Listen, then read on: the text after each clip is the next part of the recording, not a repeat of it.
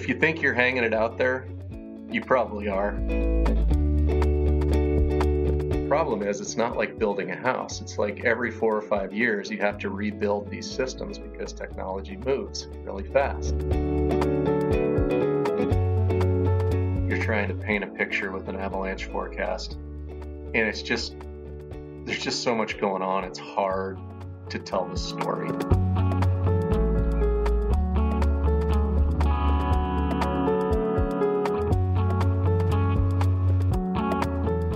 Simon Trautman, and you're listening to the Avalanche Hour podcast.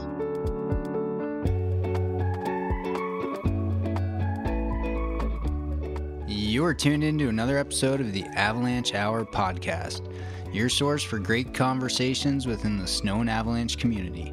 I'm your host, Caleb Merrill.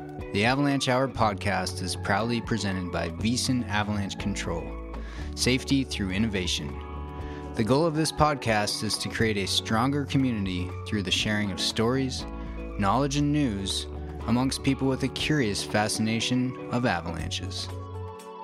Welcome back to the show, everybody. Hope you're having a great January out there wherever you are. I hope you're finding some soft turns and a stable snowpack. I'm out here in northeastern Oregon and right back into the swing of it, staying super busy.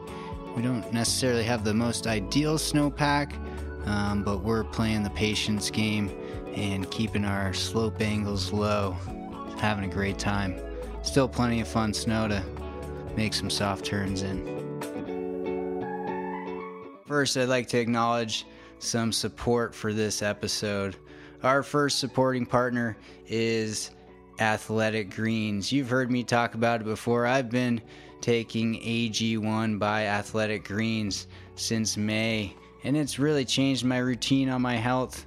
I couldn't stand taking all the vitamins, losing track of all the pills, and so I decided to simplify my routine by just taking one scoop of AG1, mixing it up with 12 ounces of water, and drinking it down every morning. I find that I have more energy, increased focus, better gut health, and who couldn't use a little bit extra energy these days? I found that it's the best option for easy, optimal nutrition, and I can get 75 high quality vitamins, minerals, whole food source superfoods, probiotics, and adaptogens in about 5 seconds while I'm hydrating at the same time. I've been loving it, and I know you will too. Right now, it's time to reclaim your health and armor your immune system with the convenient daily nutrition. To make it easy, Athletic Greens is going to give you a free one year supply of immune supporting vitamin D and five free travel packs with your first purchase. All you have to do is visit athleticgreens.com slash avalanche hour. Again, that's athleticgreens.com slash avalanche hour to take ownership over your health and pick up the ultimate daily nutritional insurance.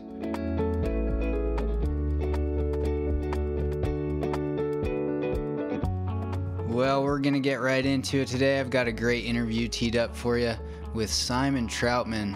What a great guy. Had a really fun time with this interview. And Simon is the, the new director, longtime avalanche specialist for the National Avalanche Center. And I say new director as Karl Birkeland recently retired from his position as director of the National Avalanche Center. Um, what a what a great career Karl has had, and I'm sure he's not exactly gonna be just walking off into the sunset at the beach. Yeah, I'm sure he could find him out skiing uh, more days than he previously did, perhaps.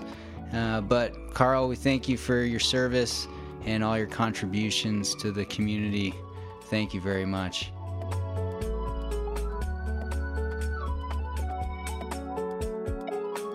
And additional support for today's episode is provided by Backcountry Nav. Backcountry Nav is an online Zoom course tailored to exactly what you're looking for to become a better tour planner in the backcountry. Perhaps you've taken an avalanche course and felt like the backcountry tour planning portion was a bit glossed over, especially in the hybrid versions of many avalanche courses these days. Well, Dave and Backcountry Nav is there to help. you can sign up for a tailored course, a three hour Zoom class where Dave utilizes the platforms of Gaia and FatMap and walks you through exactly how you can plan out your backcountry adventure. Whether you're on skis, a snowboard, snowshoes, or a snow machine, Dave will work with you and your touring partners to make you better prepared to anticipate the terrain that you want to avoid. We know that we can't control the weather, we can't control the snowpack, but we can control our exposure to avalanche terrain through good tour planning. Refine your skills with Dave and Backcountry Nav today. Check out backcountrynav.com to learn more and book a course with your touring partners today. Without further ado, let's jump right in with Simon Trautman. Welcome to the show, Simon. What's happening? How's it going? It's going well. It's Awesome. November 1st here as we as we record this episode. Um, where are you calling in from?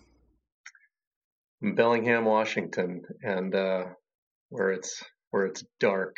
It's seven in the morning, but uh, see a little sun peeking out now, so that's a good thing. Right on. Snow up high? A little bit, Yeah. probably pretty high. Yeah. a lot of rain lately, which Uh-huh. is good. Nice. Well, Simon, uh, let's get to know you a little bit better here. Uh, talk to us about who you are and what you do and how you got there. I am. Uh, my job title is National Avalanche Specialist, which is a mouthful. Um, the short side of that is I work for the Forest Service um, for an outfit called the National Avalanche Center, and uh, I guess how I got here is kind of long and roundabout. So you've held you've held quite a few jobs previous to your position at the National Avalanche Center. Um, I know you've been a, a ski patroller. I know you've been a forecaster at a couple different avalanche centers, um, and a director of the Sawtooth Avalanche Center for a time. Um, talk about kind of how you got into this. What was the, what was the inception of, of your travels into the winter backcountry environment? How did you get hooked? That's a great, good question. I um, I think the first time I remember, like being at, I used to when I was a kid. I grew up in Wyoming, and we hunted a lot, and I, I just have these memories of being on horses in the wintertime. It was really probably wasn't quite winter, but it was November, November and really cold winter conditions, you know, and and just being so damn cold that I could barely deal with it, and um, and I loved it.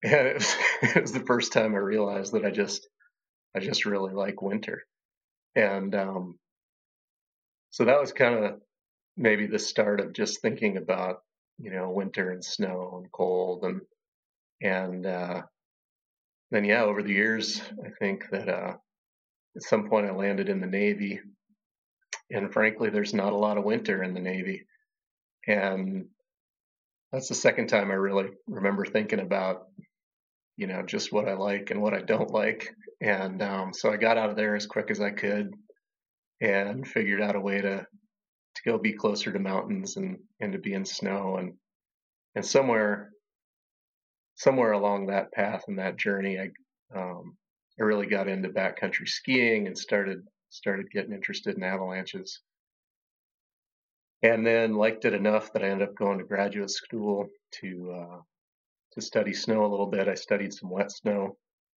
stuff at MSU, and uh, then I went to Moonlight Basin and ski patrolled. Um, took a hiatus and went to went to work for a real job for two years. wasn't very happy. Um, wasn't sad, but wasn't happy. And uh, then went down to the to Colorado to work, do some public forecasting for the Colorado Avalanche Information Center. Then from there, I went to the Sawtooth Avalanche Center, and um, then from there, I went to the National Avalanche Center, and uh, and then got was lucky enough to do some work for NWAC for a couple years as well during a kind of operational change that they underwent, uh, which was really great. So you have kind of bounced around, and um, and I still like winter, but I don't like being cold quite as much as I used to. So, talk a little bit about what the National Avalanche Center is. Is it, um, I think when people first hear that, they think of a, a grandiose building with huge pillars and, um, you know, a big reception. And it, it sounds very authoritative a bit, but give us some context to what the National Avalanche Center is and how it supports um, other avalanche centers within the U.S. Yeah, it's it's uh, it's not grandiose, um, but it does cast a wide net, and it uh, you know right now it, it it consists of of myself and my boss Karl Birkeland, and uh, we have two main programs. Um, one of them is dealing with uh, partnership between the Army and the Forest Service for uh, military artillery use at ski areas, and the other is um, Avalanche Center program, and we we work as an umbrella organization for uh, 14 Forest Service avalanche centers in the United States, so backcountry forecasting operations. And what we do is we try and you know all of those operations are local units; they're independent.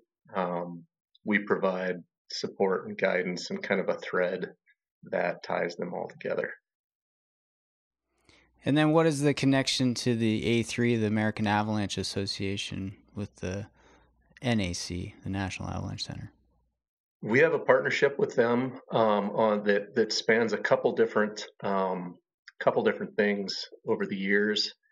Uh, originally, it started as a partnership to develop uh, SWAG, snow weather and avalanche guidelines, and recently, over the last five or six years, it has developed into a partnership um, that's centered around avalanche.org.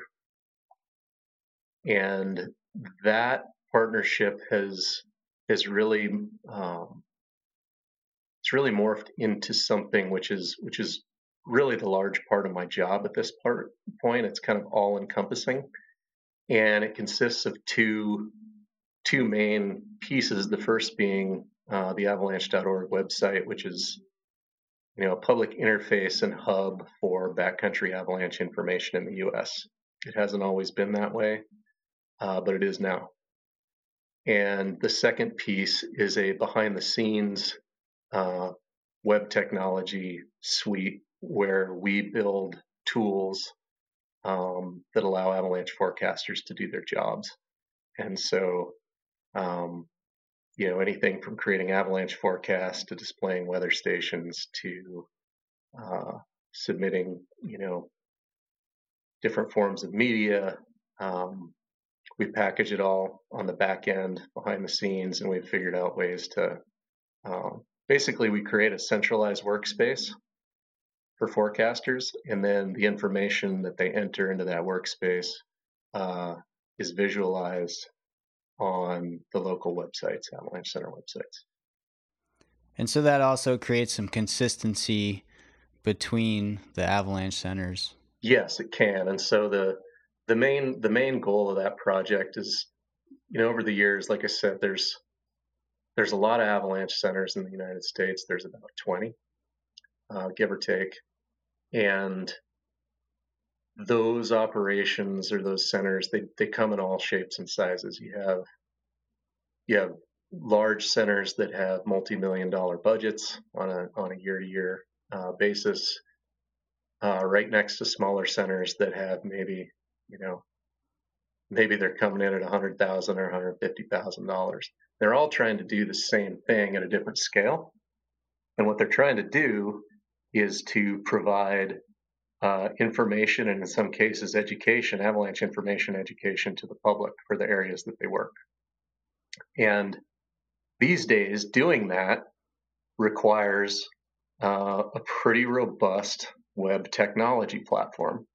Like you just can't communicate today without solid web tech. And maintaining that tech is uh, takes a lot of resources. And so when you look at smaller centers versus larger centers, and you look at the percentage of the um, percentage of the percentages of their resources of their budgets that go to technology, it's pretty crazy. Like you, like even though a larger center like the Northwest Avalanche Center is spending, you know, over hundred thousand dollars a year on their web technology, the percentage of Northwest Avalanche Center's budget is actually lower than if you look at uh, a smaller avalanche center like the Wallowa Avalanche Center or like the Idaho Panhandle Avalanche Center. And so to get back to your question, so so if that's the backdrop, um, what we've seen over the years is people or these these centers they spin up, they form, they there's a flurry of activity, they spend a lot of money on web technology, and then and then they move on and they try to do their jobs. The problem is it's not like building a house. It's like every four or five years you have to rebuild these systems because technology moves really fast. And so what we've seen is people struggling over the years just trying to simply keep up. It's the ha- classic haves and have nots kind of situation. And so back to your question um, about consistency, yes, like harnessing technology and creating shared, you know, shared and collaborative workspaces where people can, um, where keep, people are building the same products does increase cons- consistency, and it's and it's a good thing. But what it also does, and maybe more importantly, and the reason that we built it, um, is that it it creates economies of scale, and we can we can share resources and that's both money and time and we can build this stuff. And we've been able to largely subsidize it through federal uh, funding sources and then we can give it to these avalanche centers regardless of size at a pretty low rate and so it not only it basically allows them to forecast on like their jobs like what they're there for allows them to go outside and it allows them to communicate with the public about avalanches instead of mandating that they're spending a lot of time and an inordinate amount of time in some cases on figuring out, you know, how to make their website work.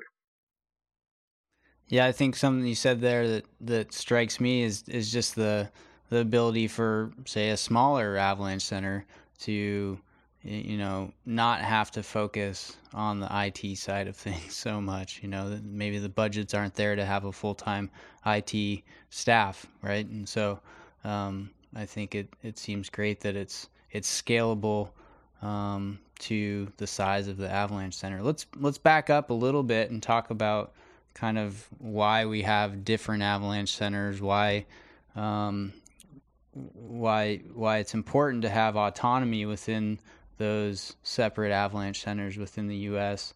and kind of how did it come about? Like, what was the inception of avalanche centers in the U.S.? It's a great question. Um, yeah, we have a we have a very different system right now than say our closest neighbor, which is Canada. And um, you know, the first, and, and the reason it's different is that the system is largely, as you as you mentioned, decentralized, which means that each each locale is an independent operation.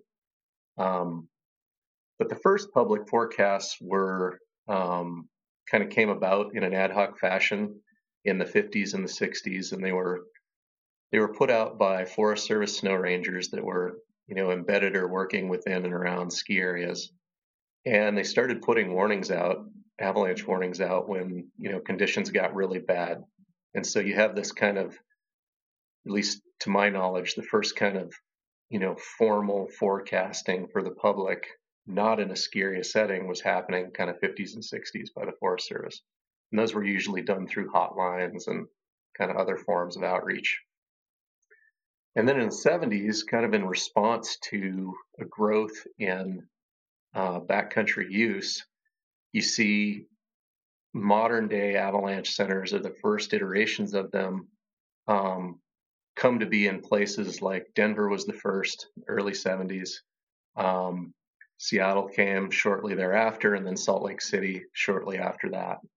And so those those those centers, the larger when they today they continue to be uh, the centers in those places continue to be the largest places because it's the largest population set. You know, these tend to be the three hubs in the West. And um, following that, um, throughout the 90s and the 2000s, there was really kind of an explosive growth. Um, starting out in the 90s with places like the Gallatin National Forest Avalanche Center and the Sawtooth Avalanche Center and the Flathead Avalanche Center. Um, those types of operations came online. And then the 2000s, you have like the Sierra Avalanche Center, Eastern Sierra Avalanche Center, um, Payette, places like that. Uh, and then at the tail end, um, we started to see so most of those centers they were all local they were organically formed in response to generally you know tragedies that happen in local communities and communities getting together and saying hey we have an issue here. We need to try to address this.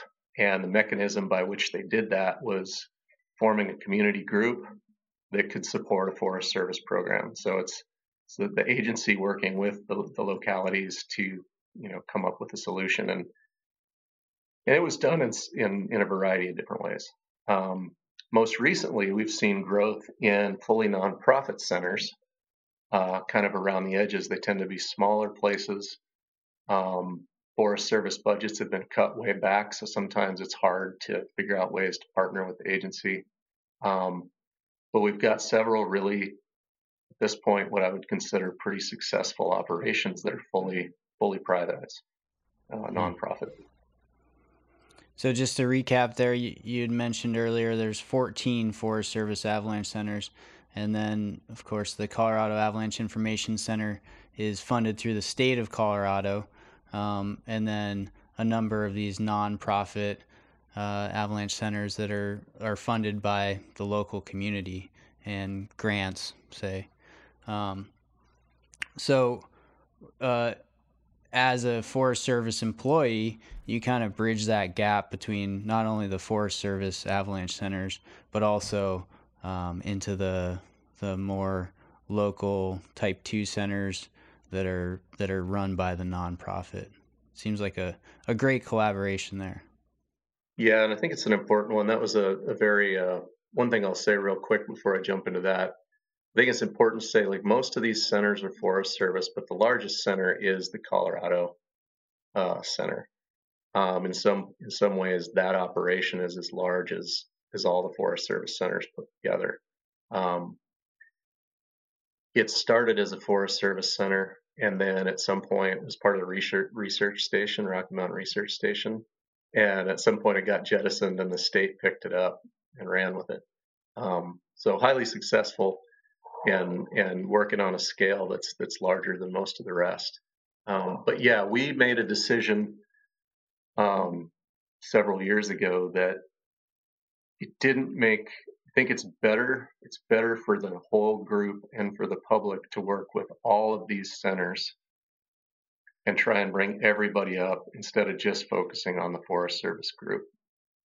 And of course, that comes with a lot of nuance. And there's things we do for the Forest Service Group we don't do for the nonprofits. But the important thing is that, like these tools we were talking about a minute ago, forecasting tools, they are available.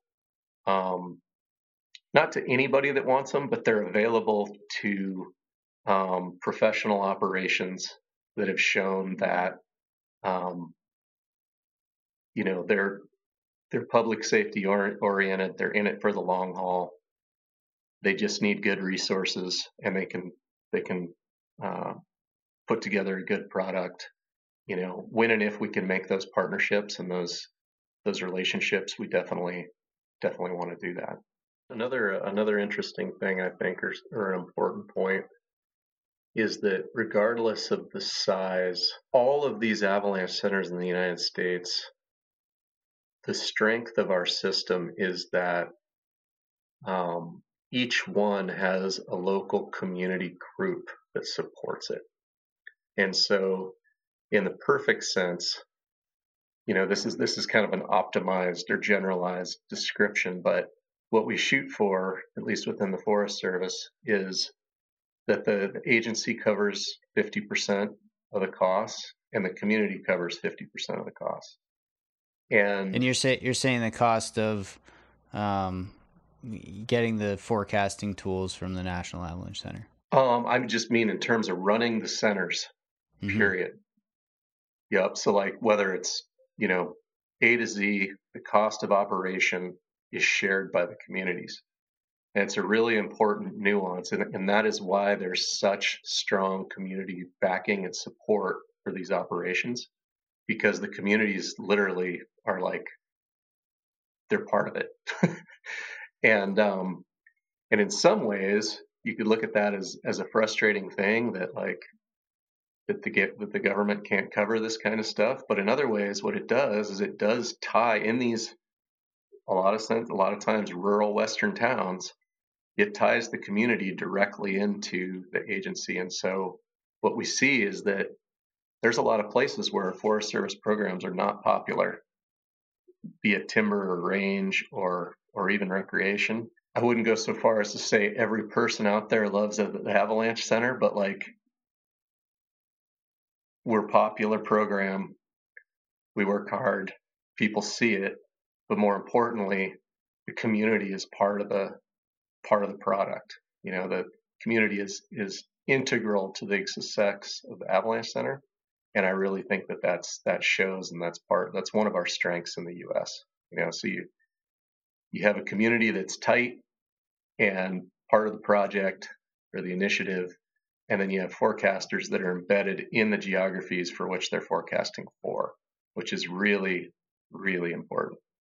Um, you know, they're talking about the snow that they they were in the day before, um, instead of talking about snow that's on the other side. Uh, of the continent. So, Simon, talk a little bit about how the the role of the NAC is um, smoothing out the the transition into having a bit more of consistent end product for the user. Like um, maybe create some context as to you've you've been alluding to this, but in the past, the each Avalanche Center kind of had their own end product and they'd cover all of the same things. But if you're coming from Colorado up to Washington for a ski trip, you would get a bit of a different look to the avalanche forecast um, than than you do now. And so, uh, talk about some of those intricacies and the importance of of helping to have the same end product in different regions as is happening for many centers now. Yeah, I think by um, I can't remember for sure how much we talked about this a minute ago, but short backstory is that we maintain a suite of forecasting tools that are are centralized and are available to any avalanche center that wants them. Not all avalanche centers use them, um, but a lot do. And five years ago, that wasn't the case.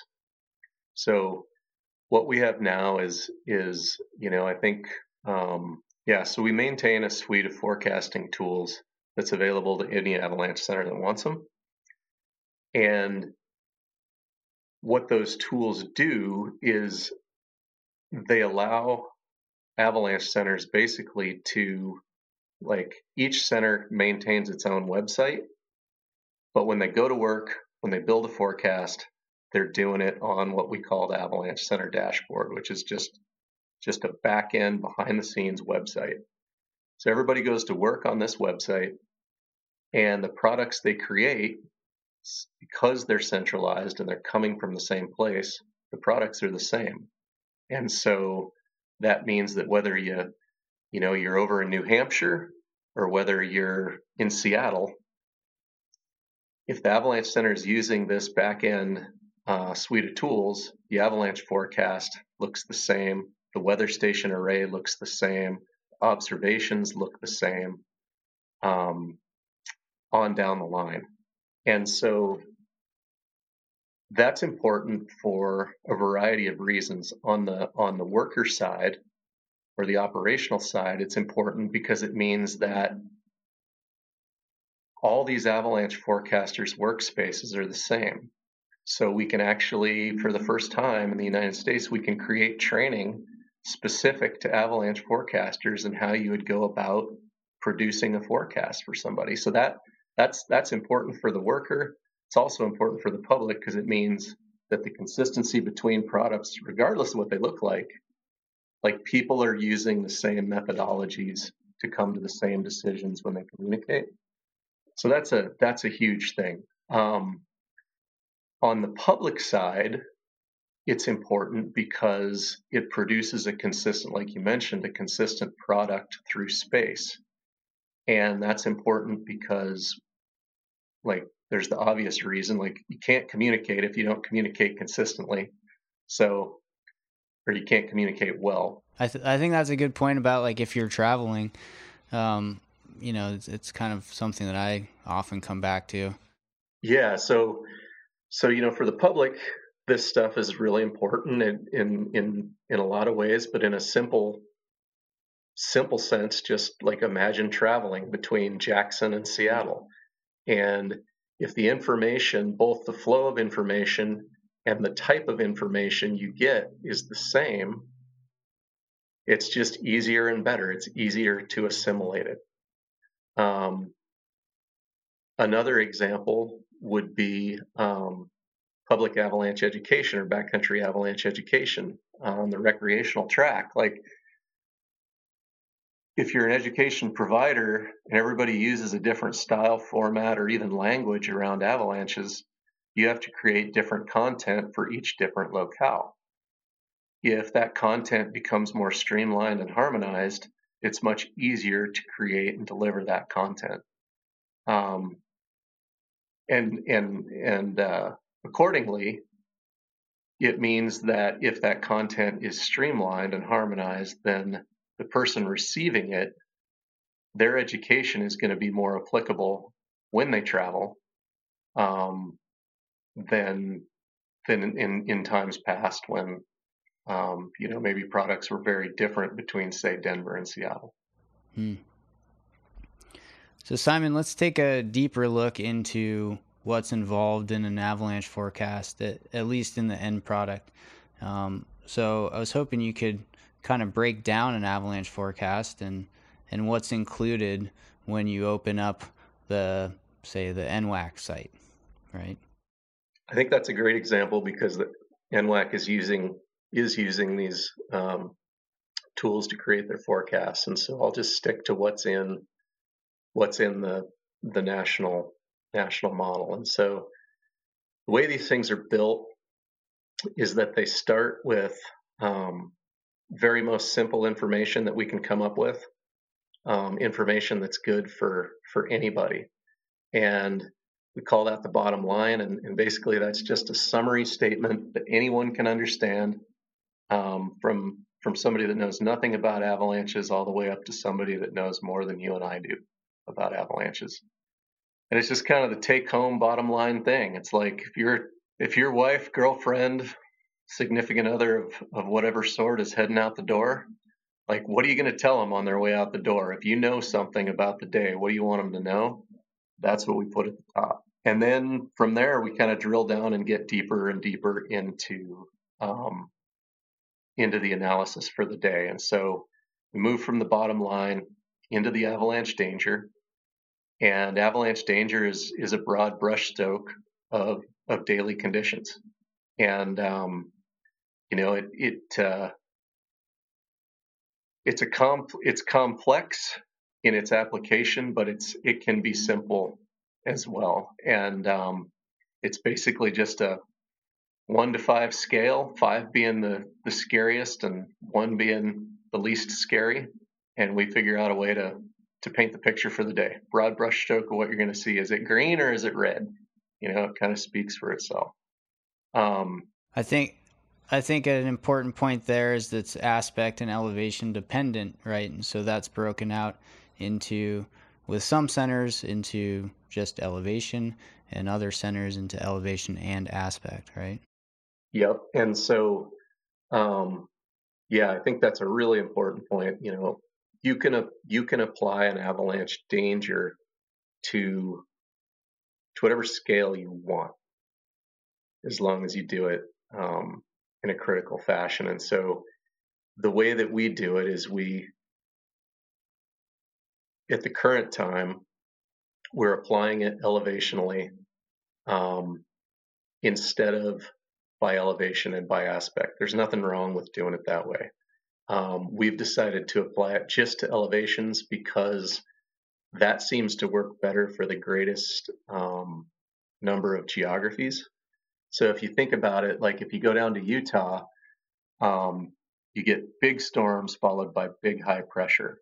And so you get some real, and you have relatively small, somebody's going to get mad at this, relatively small mountain ranges bounded by deserts. And so you can get really strong aspect oriented patterns and danger that you can describe on a day to day basis down there, and they're really important.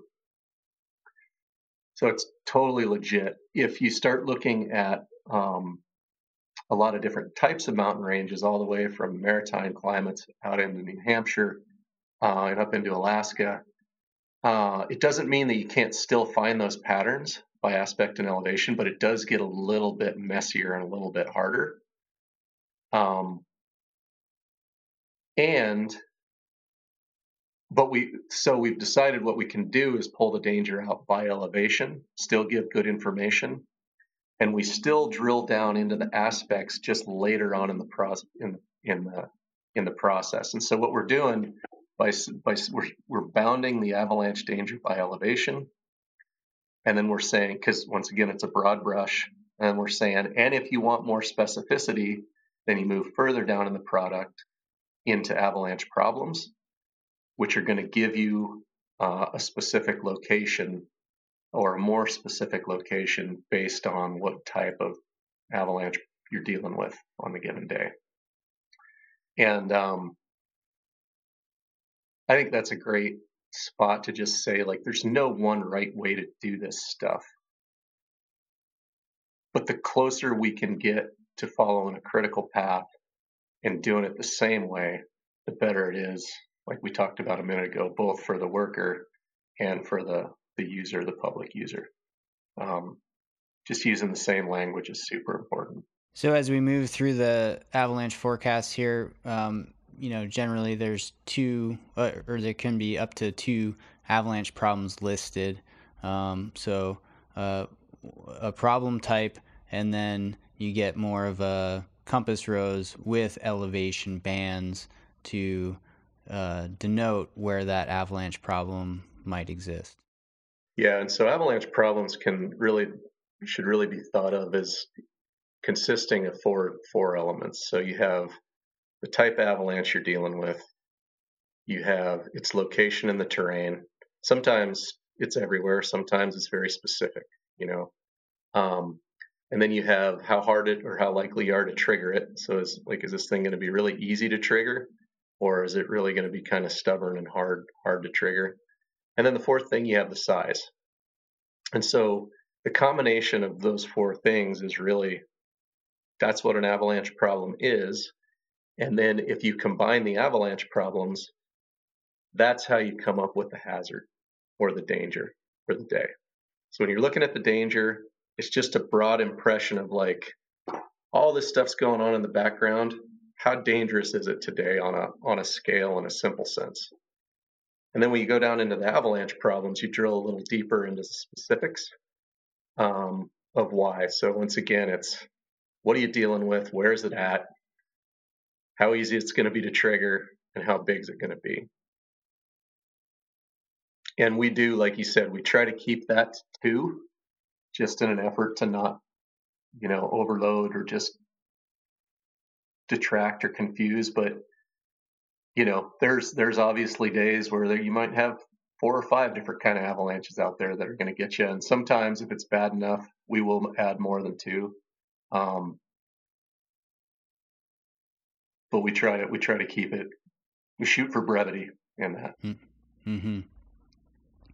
And so there's descriptions with the avalanche problem types um, that go along, and usually some media as well. Um, and, and then we can drill in even deeper through the forecast discussion. So, what's the purpose of the forecast discussion? The forecast discussion right now is it's a catch-all, and um, it can be it can be an opportunity to tie everything together. Sometimes you're trying to paint a picture with an avalanche forecast, and it's just there's just so much going on. It's hard to tell the story. So the so the discussion is a spot where if you need to, you can tell the story. Um, it can also be a spot to um, for the forecaster to get creative a little bit, ad lib. It's like big picture ideas drilling down into the minutia. That's the place to to deal with it. So there's more there's more there's more space in the discussion than in the in the information that comes before in terms of like forecaster choice and how to use it on a given day. Right.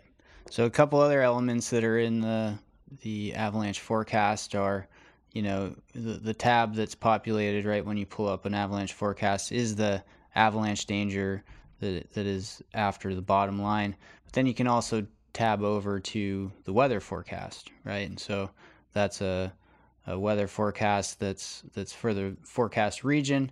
And then also you can see the most recent observations. I I find it to be super user friendly um, but those are a couple other elements of the avalanche forecast that you'll see there. Yeah, I mean, weather's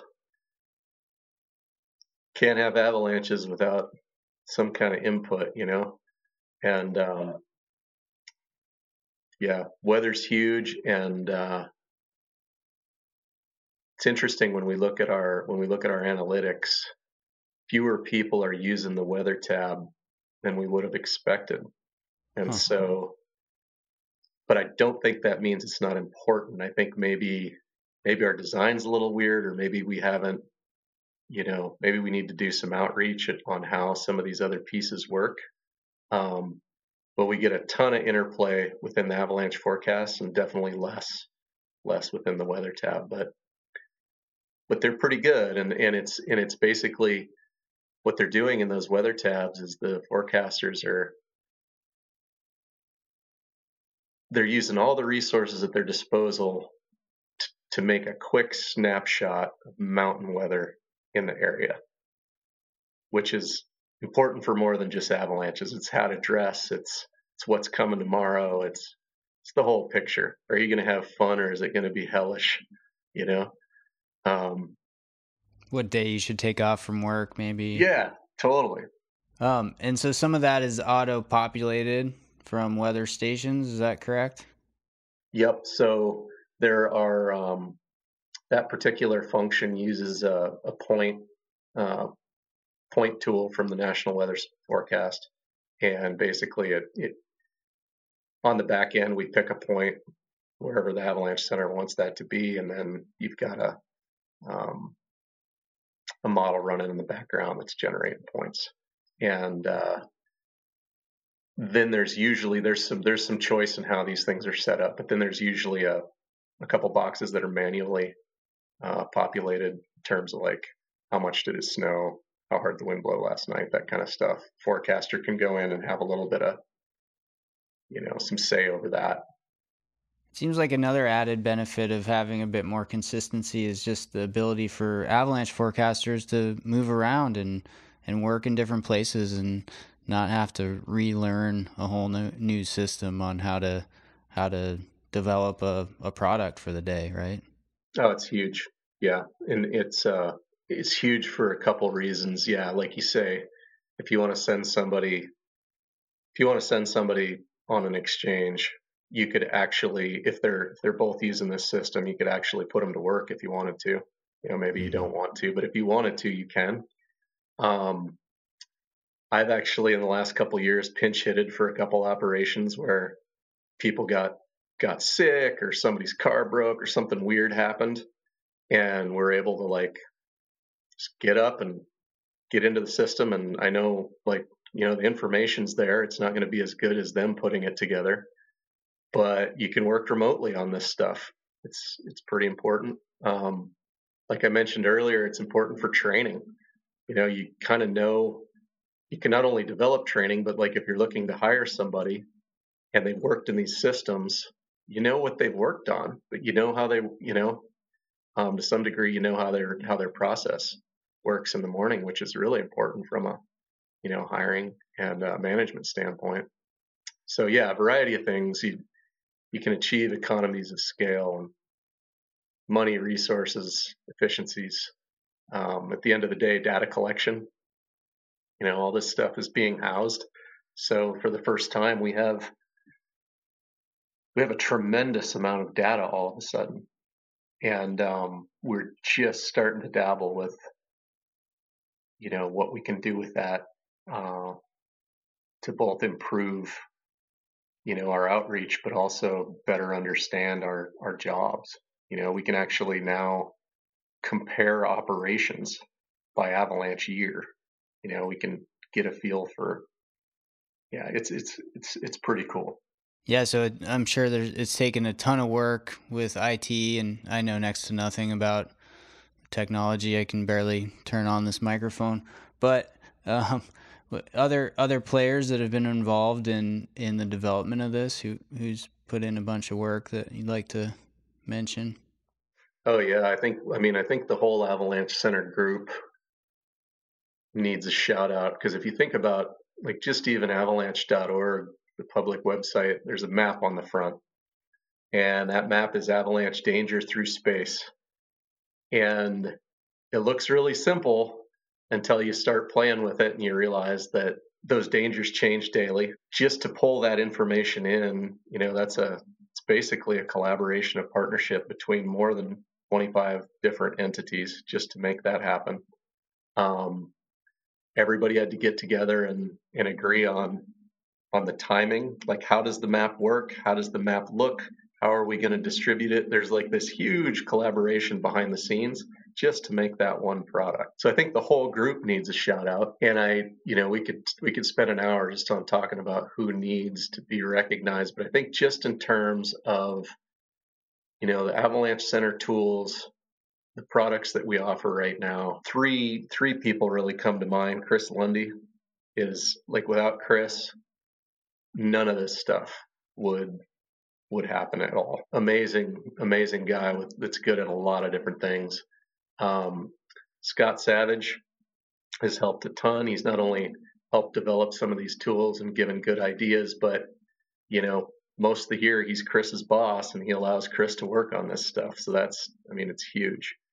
Uh, Andy Anderson has put a ton of time into this stuff and both in the idea space and actually on the tech, um, tech side of things, like he's, Andy's been around a long time and he's got his fingerprints all over this stuff. And I could just, I could just keep going on. You know, the other, the other shout out, you know, we should give is Snowbound Solutions holds the maintenance contract on all these systems. And uh, that's Scott Havens and Clark Corey. And those guys have been great. We've been working with them for six years and um, can't really even imagine switching gears at this point because they're so heavily embedded in, in everything we do. So I could go on and on on who, who deserves credit for this thing. Um, maybe the take home is it is a small community and these projects have probably touched everybody in it several times and i feel bad for not even being able to say you know what i should say is all the avalanche center directors deserve a lot of credit for for this stuff moving the way that it is right on well simon let's uh i want to talk a little bit about how a user of an avalanche forecast can sort of add some value to the forecast do you have any ideas on how they might be able to do that? Yeah, they should give us observations. I love the plug there. I, I think another another thing that I think about with that is just establishing routines, right? And and starting to as soon as the forecasts start coming out for the season, starting to track those forecasts, even if you're not going out for the day, make it part of your morning coffee ritual to read the avalanche forecast. Keep track of the weather, keep track of what's going on in the snowpack and the observations that are coming in from from your region, right? I think you can totally. get a lot more out of of reading an avalanche forecast if you've been reading previous avalanche forecasts, right? Yeah, there's no doubt. I mean, avalanche danger, we all know, but you know, it's it's dynamic. It changes day to day, hour to hour. Um, we just happen to track it on a day to day scale for backcountry forecasts, and and yeah, paying attention to what it's doing and how it's moving up and down or not moving up and down is super important uh, through time. And I think that, you know, if I could just make one plug, it would be like interact with your avalanche centers. So like if you if the products are good, that's great. It's good for us to know, but it's more important for us to know if the products are missing the mark somehow, you know, and whether and, and that could be anything from like, hey, you guys are way off today, or girls are way off today. Um, all the way down to hey i just I don't understand this idea of avalanche problems like what's what gives you know? So any any form of feedback and interaction is key.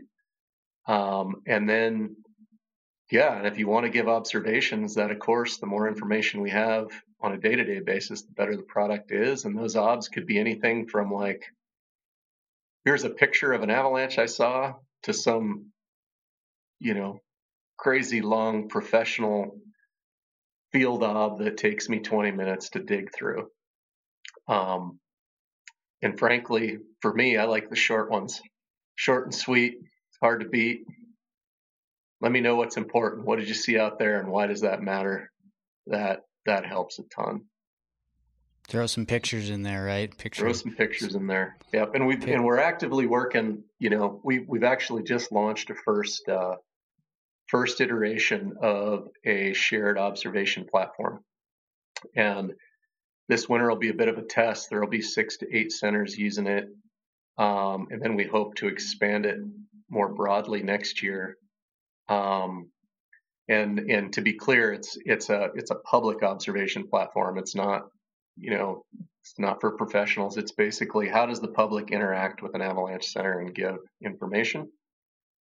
Uh, and we have we've worked pretty hard to build a product that can be used from a variety of devices. You can little as little as to much as you want. Like there's there's avenues for for short obs and there's avenues for long obs, and we're hoping it's a it's a good deal all the way around. And so, where will we see that this year?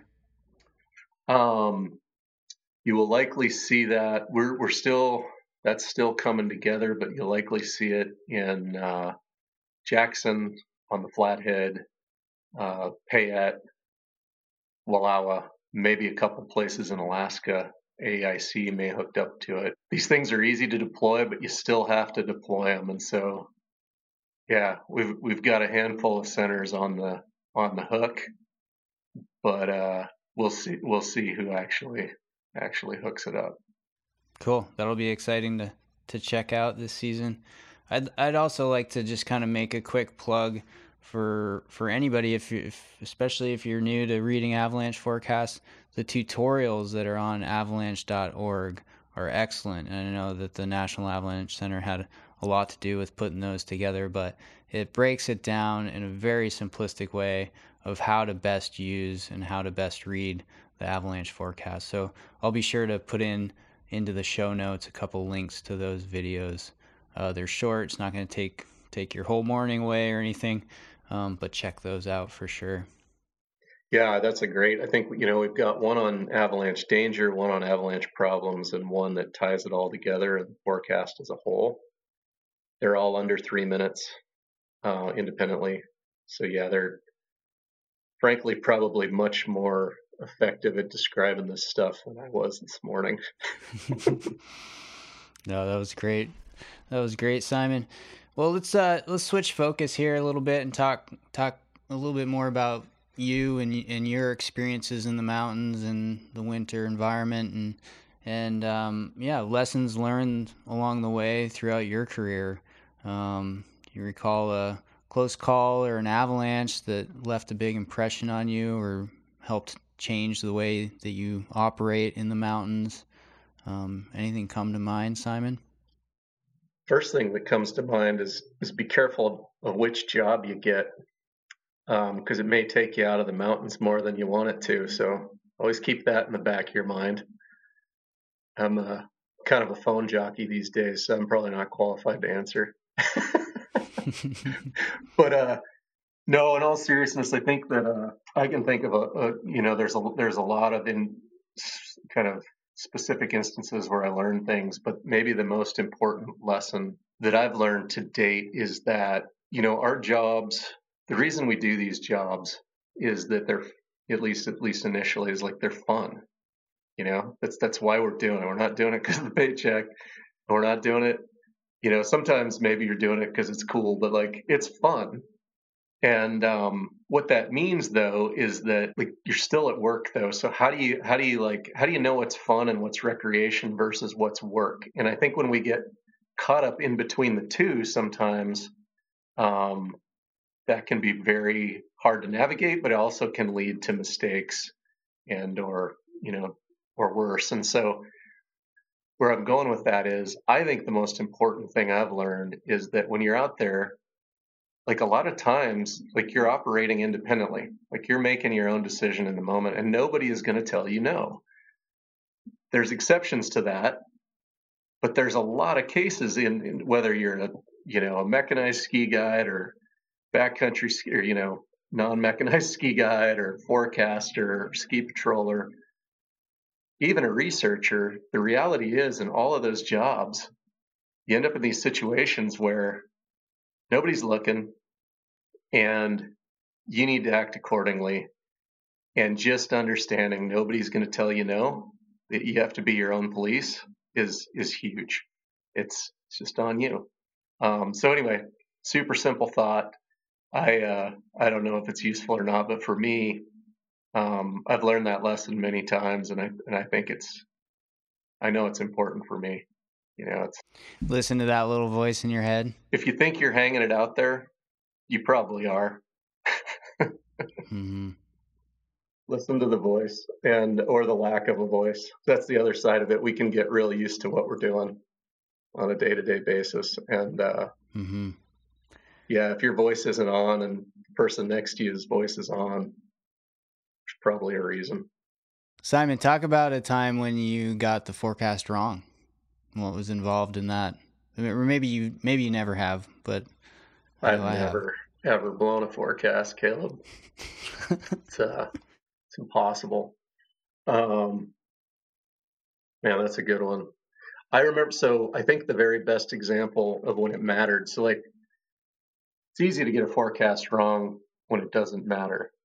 Um, it's pretty hard and and hard to, hard to deal with when you get a forecast wrong when it does matter. The one that the one time that really comes to mind is we were stuck in a I was working in Idaho and we were stuck in a kind of an incremental loading pattern where things were just we had a deep weak layer um, but we were just kind of getting six inches a day, eight inches a day, six inches a day, eight inches a day, four inches a day, and this was just going on for a week.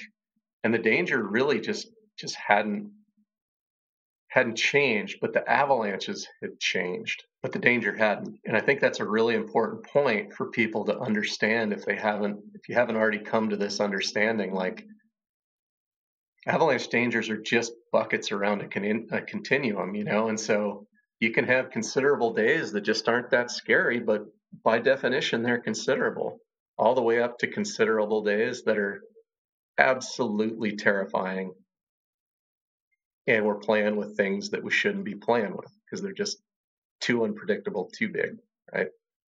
And so we were on that continuum somewhere, and it was just considerable forever.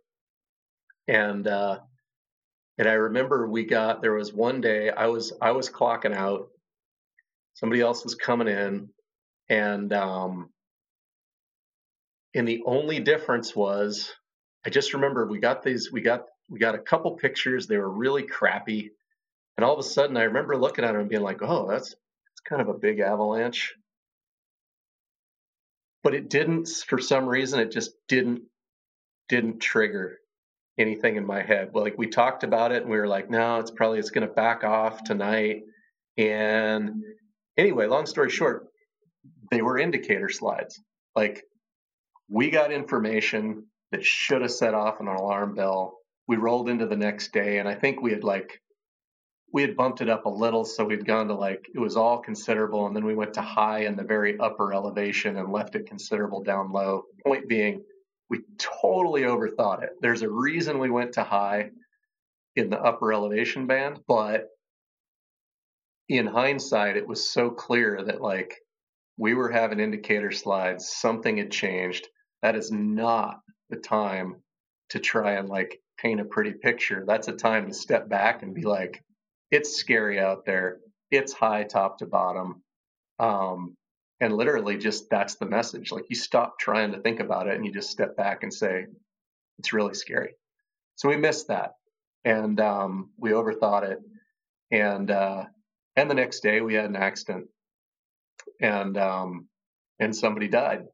And so it uh, you know, we end up in that spot where you're like, well, we may have been technically correct, but our message was really not the right message for that day. And uh, and yeah, so I learned I learned a couple things there. You know, I learned about the power of of broad brushing versus being specific. There's days to do that, to do each of those. And when it's really dangerous outside, being specific is not as important as a really simple message.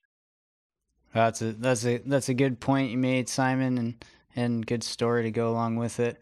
Um, something I sometimes struggle with is uh, your messaging becoming stagnant, right?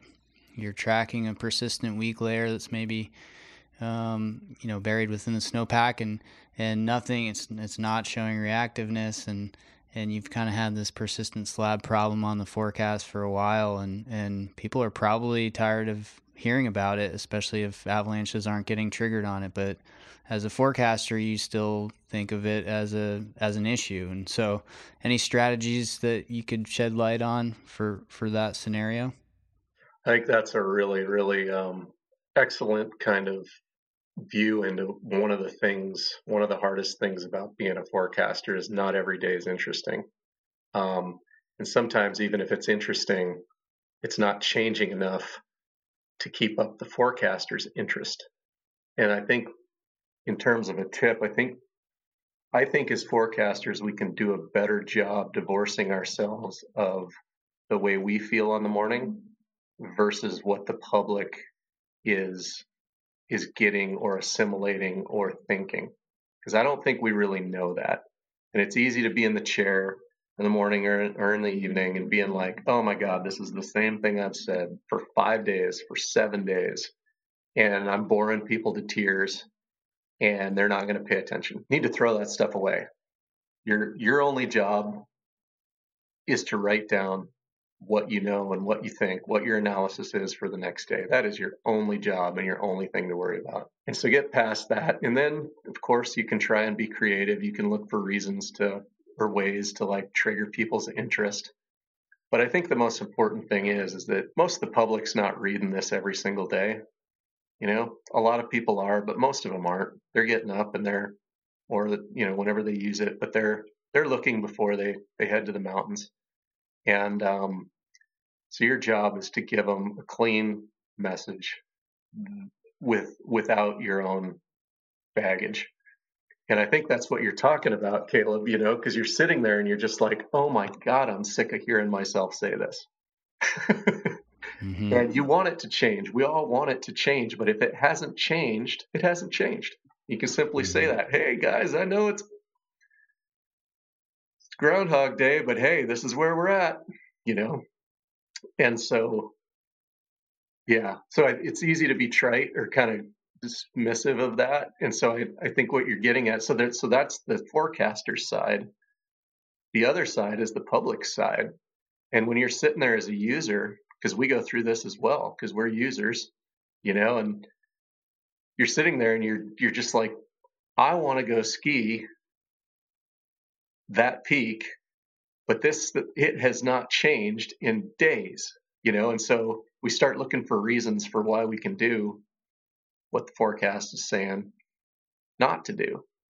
And I think that's the harder and more interesting thing is how do we as, as individuals like take that information and work it into our our plans. And you know, that one's that one's tricky. Hmm. Yeah, absolutely. It takes some discipline out there, doesn't it? Yes, it does. Well, Simon, I appreciate you coming on the podcast today and, and sharing some of the information um, and initiatives coming out of the National Avalanche Center and, and shedding some light on the structure of the United States avalanche centers because I, I think it's uh, frankly it's pretty confusing for a lot of people to see yeah. how all these pieces fit together and, and maybe a lot of people don't care but I I tend to care, and I think if you're listening to this podcast, you probably care too. So um, appreciate you you laying it out for us and kind of giving us a great refresher on how to best use the forecast and how to interact with your local avalanche forecast center. Yeah, thank you. And I should I should put in a plug for the uh, American Avalanche Association. We couldn't do any of this work without them. They do uh, like all the business administration side of things on this project, which is a this point a six year project. They've done it all. So that's huge. And um, I'm kind of curious, Caleb, before you kick me off, like you use these tools at the Wallowa. What do you think of them? I I thought it was super user friendly. Uh, la- I think last year was the first year that we started using it, and um, you know, it's like anything. It took a little bit of getting used to, but it was very user friendly.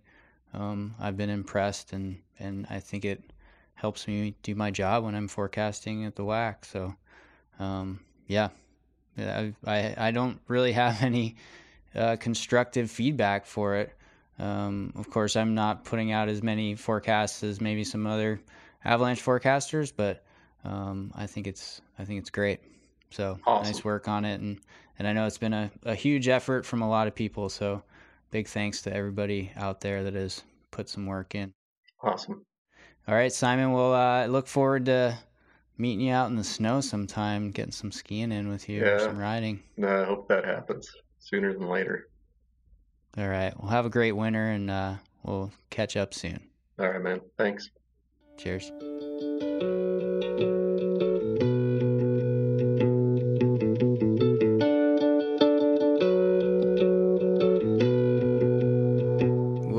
Sure you enjoyed that one. What a great conversation with Simon Trautman. Thanks, Simon, for taking the time. I know you're a busy guy. Music on today's episode was provided by Ketsa with permission from the artist. You can find more of Ketsa's tracks at ketsa.uk. Our artwork was created by Mike T. You demand T. Check out more of his work at miket.com. Today's episode was produced by Cameron Griffin. Thanks, Cam.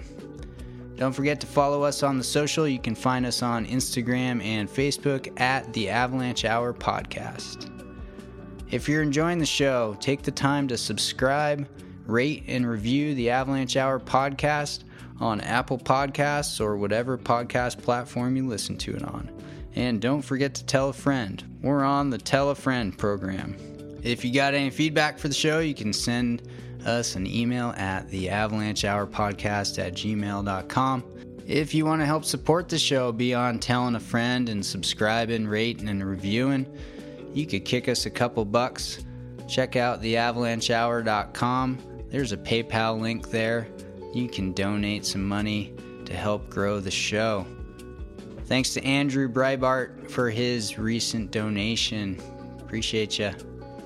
Perhaps you remember episode 7.6 when Dom interviewed Avalanche Canada's Tyson Rettie and his work with the Braille Mountain Initiative. Well, the Braille Mountain Initiative Climbathon is back for another year.